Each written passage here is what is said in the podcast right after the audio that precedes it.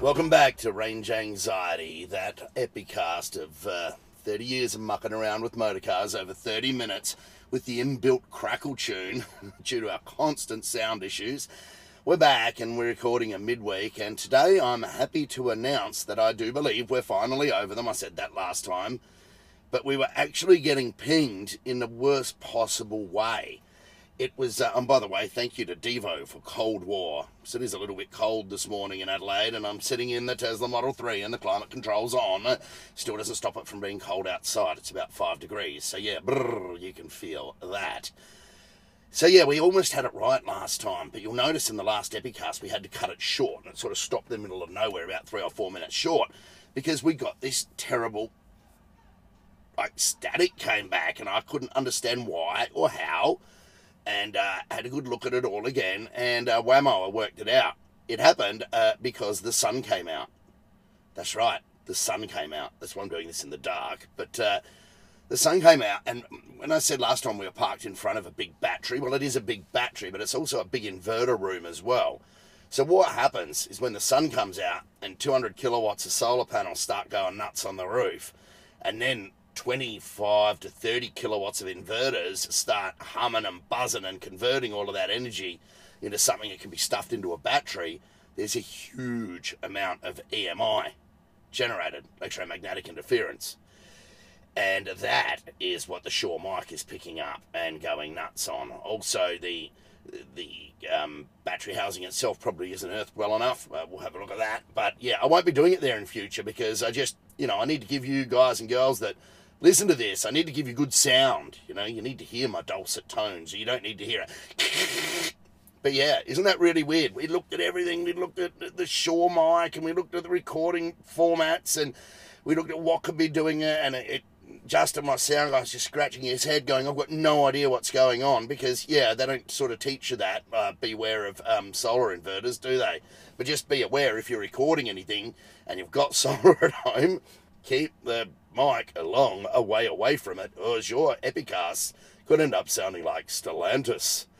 So yeah, the booger farmers out there, they'll be excited to know that they'll be able to listen to me take the piss out of them time after time uh, without any nasty noises in the background. So that's really good. And again, I haven't really listened back to this yet, but you can uh, be sure that I'll be listening back to this uh, the whole way, and that I'll say in this Epicast, Stellantis, more than once. Now, a few things new on the horizon before I get into today's topic. Um, one is my good friend Henry, who I play golf with on weekends, has a one hundred series Land Cruiser, the ultimate road router. It has a pooper scooper on the roof. Unfortunately, he's not a flat earther. I'm going to get him there. Um, you know, we might drive off the edge in the Cruiser one weekend. We got playing golf in it, but now he's fitted the ultimate oyster farmer's accessory, which is a twelve volt fridge on a slide out in the back. So he's got like a, you know, half of like a bar fridge in the back that slides out full of uh, refreshing beverages for when you might need them in between shucking a nose oyster. Now, he's done very well there, but he was very excited to show me at golf the other day that he had this in the one hundred series, and I was very excited to use the contents while I was um, doing, no pun intended, a bogey after a bogey. So yeah. Thank you, Henry, and your road rotary. And uh, Lisa D was quite excited about it as well. She put up a, face, a post on Facebook saying how cool it was that Henry's got, like, a fridge in the back of his booger wagon. Excellent work. So that was really good. What else is on to? Yes, I um, you may be hearing a little bit more technical stuff from me upcoming. I know that's boring, because everyone likes it when Paul and I are sitting here talking shit. And no, Paul isn't here today. He's actually doing some work for once up in the middle of Australia where he works. But I've been contracted to do a little bit of work on the new Ford Illuminator, uh, which is a driveline component that you can buy from Ford Motorsport. In effect, it's just one of the uh, power units out of a Mach-E Mustang. So it's two hundred eighty-one horsepower. Yeah, so it's uh, it's reasonable. You get two of them together and you're starting to talk good numbers, uh, like they do in the Mach-E Mustang. They Ford supply it as is, and they supply a couple of harnesses with it, but they don't supply any uh, B M S control system or battery pack. So that's where we're going to come into it and do a little bit, little bit of design there, and it should be really, really good. I'll talk more about that later once I get a little bit more involved with it, but um, I need one for a project that we're doing, a PowerTech tuning. So we'll talk about that. But today we're going to talk a little bit more about um, history and about where I started out, and uh, because I see it all the time, and every time I talk to someone about it and I say, yeah, I, I invented that, they go, yeah, you're righto, mate. And we're talking about single turbo Holden Commodores. I certainly did not invent single turbo uh, V eight production engines. They were around a long time before me. There were people putting, oh, I don't know, all sorts of things, um, Rotomasters and Triple Ks on V eights back when I was even a lad, you know, and, and sucking through carbies. But I remember thinking about it, so I did a bit of work with the Vortec people here in Australia, and I did, and, and I was up against the very, very, very early Eaton H one twelve supercharger top mounts that, you know, went on top of Commodore or L S one engines. And uh, I remember thinking there's got to be a better way. Now, the, the, the Eaton units were really quite good. They had lots of low-down torque and lots of torque, but they didn't have intercooling back then. And I'm talking about circa two thousand here, two thousand one, two thousand two, two thousand three, in that era. Intercooling wasn't something really that was looked at in, in the top mount blower days. So they were pretty inefficient. They had a pretty inefficient old rotor pack, and uh, they also had uh, no intercooling. So, you know, three hundred kilowatts, three hundred ten kilowatts at the wheels was about it, you know, and once you heat soaked them, more like two eighty. And then there was the, the centrifugal supercharger stuff, the Vortec gear, which was really quite good, but, you know, belt-driven, turbo-looking thing, but they had their inherent problems too. Like, initially, it was keeping belts on them, but the people making them sort of got that, un, sort of got that under control. Um, but, you know, they just, they didn't have, when people said a blower, you know, when the booger farmers wanted a blower, they were thinking of Victor Bray. They wanted to be able to hit that pedal and just erupt into, uh, you know, tyre smoke. Whereas a well-set-up Vortec, I remember even before the L S days driving them on and tuning them on uh, V R and V S Commodores, they felt very linear. You know, you got your three hundred kilowatts at the wheels on an L S, but at, you know, three thousand R P M, it wasn't much better than a stocky. So it felt like a really linear hardcore uh, kind of L S, you know, as you would expect a real performance V eight to feel. And yeah, they were really good to drive, but they, they sort of lacked in that, you know, what what people wanted, what people's concept of a supercharger was, wasn't anything that increased boost via R P M, you know. I'm not saying there's anything wrong with them. And in fact, if you have a look at some of the Pro Chargers kits and things and drag cars out with Pro Chargers on them now, Uh, they're pretty damn, damn special things, and they, they, they do an incredible job, you know. So, you know, th these were fledgling days. So I thought about it, and I thought, well, why hasn't... And I was big in the J D M sort of scene at the time, working on, you know, highly turbocharged G D Rs and so on. And I thought, well, why hasn't anybody put a turbocharger on one of these? And, you know, when I was mucking around with G D Rs, I used to use this... I used to have my Bible back then, and that was um, a book by Corky Bell called Maximum Boost.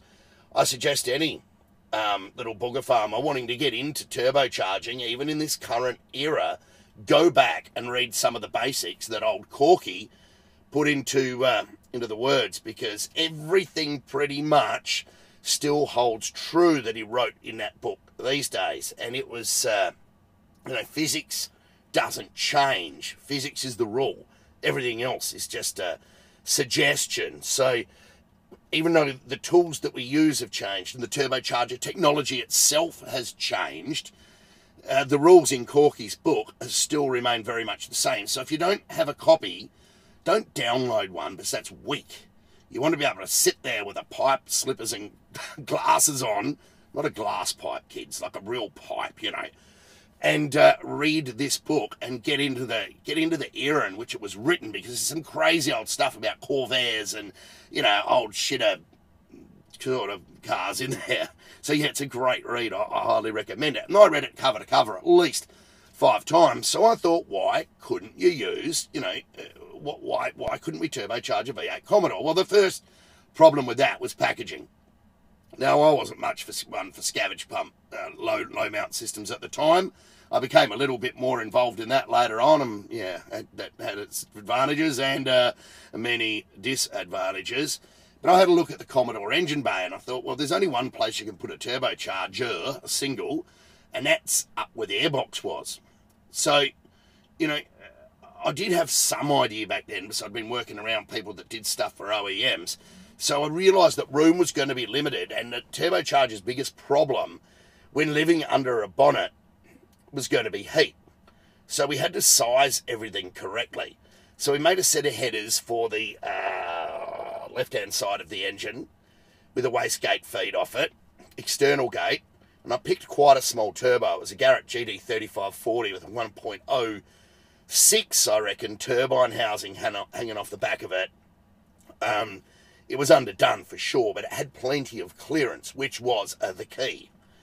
Now, to join both banks together into a common merge, I used the cast header on one side, and uh, which turned out to be a great idea, and put a crossover pipe under the gap between uh, the sump and transmission. Now, you would have seen this a million times from now if you're into Commodores or Holdens or V eights. You would have seen this a million times because everyone has copied my setup, right? I don't care who thinks they did it best or whatever. I did it first and went through all of the pain so that you could learn. So yeah, we had uh, we got it all set up, and you know, all the pipe work was fairly small because I was only searching for three hundred thirty or three hundred forty kilowatts at the wheels. So I had a local company um, make uh, fabricate. They did a beautiful job too. The manifold and the intercooler kit, front mount, like a G D R sized, you know, six hundred by thirty by seventy-five or whatever, sixty by whatever, front mount intercooler, um, an eBay special, some nice aluminium pipe work. They made all of the nice. Really nice looking stainless pipes, and uh, we put it on a car. Now, I was very aware of the heat issues, um, but the first thing we did when we got it started is, uh, this is a, a nice one for you. I actually, this was in the very early days of H P Tuners, I got a guy called um, Chris Piastri to uh, make the two-bar operating system that you all use now in L S ones and have used over the years.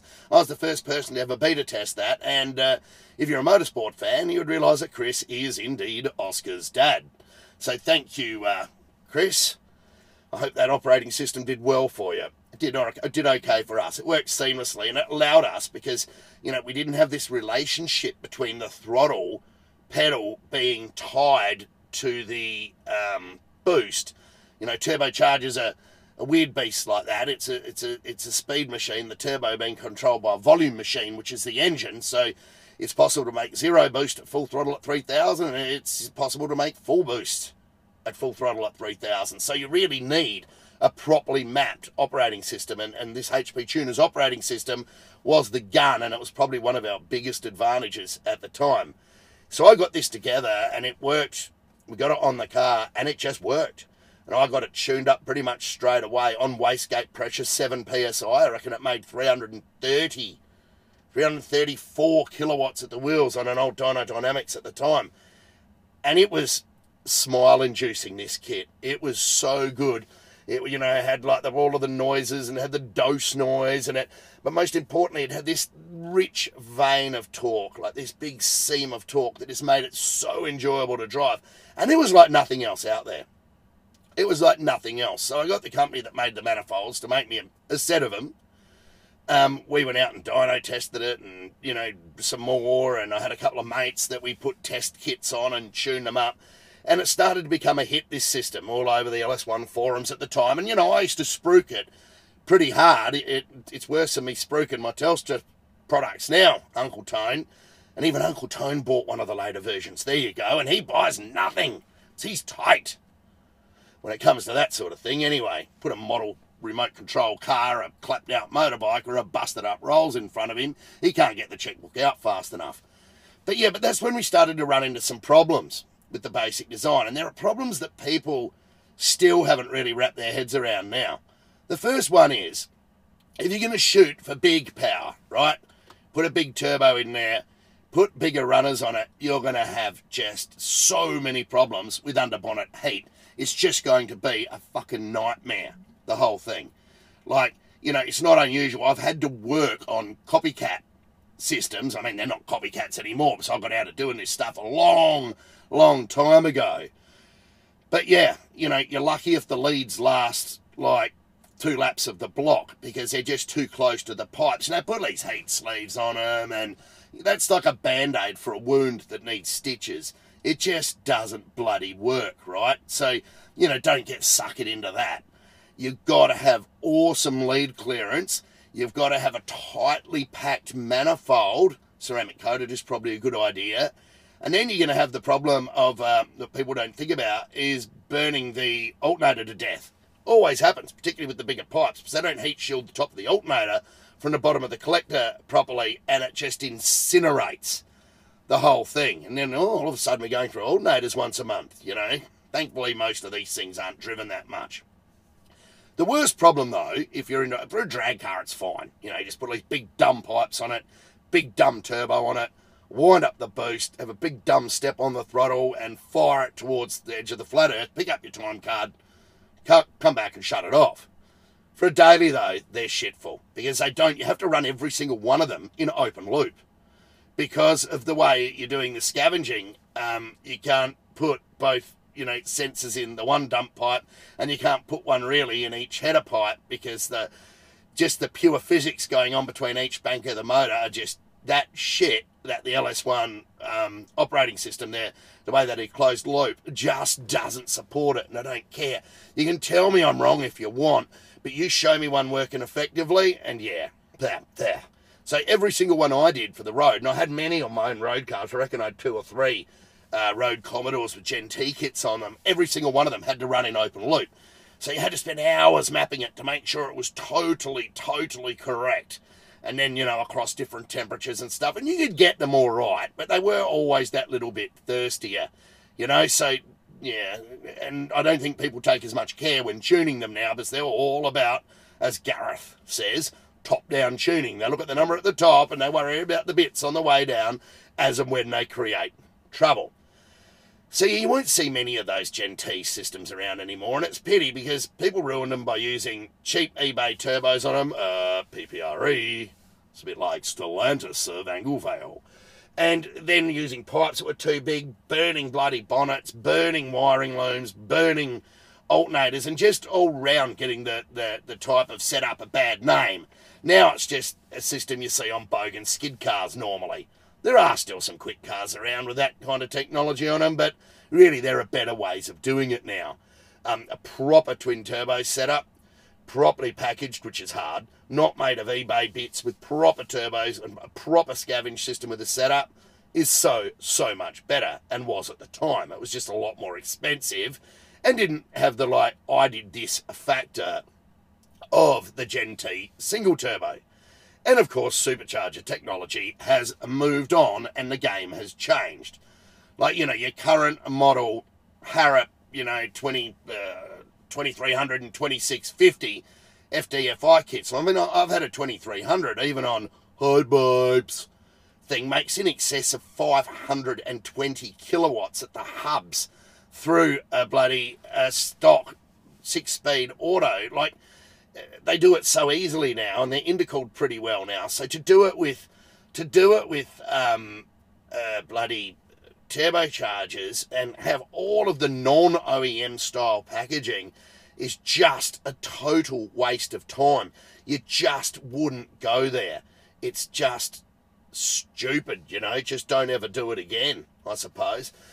Um, so yeah, the turbo kit for the L S, apart from those guys and gals that want to do it in their backyard at home, and generally, besides see them, can I come to you for, have you ever tuned one of these? Uh, yeah, mate.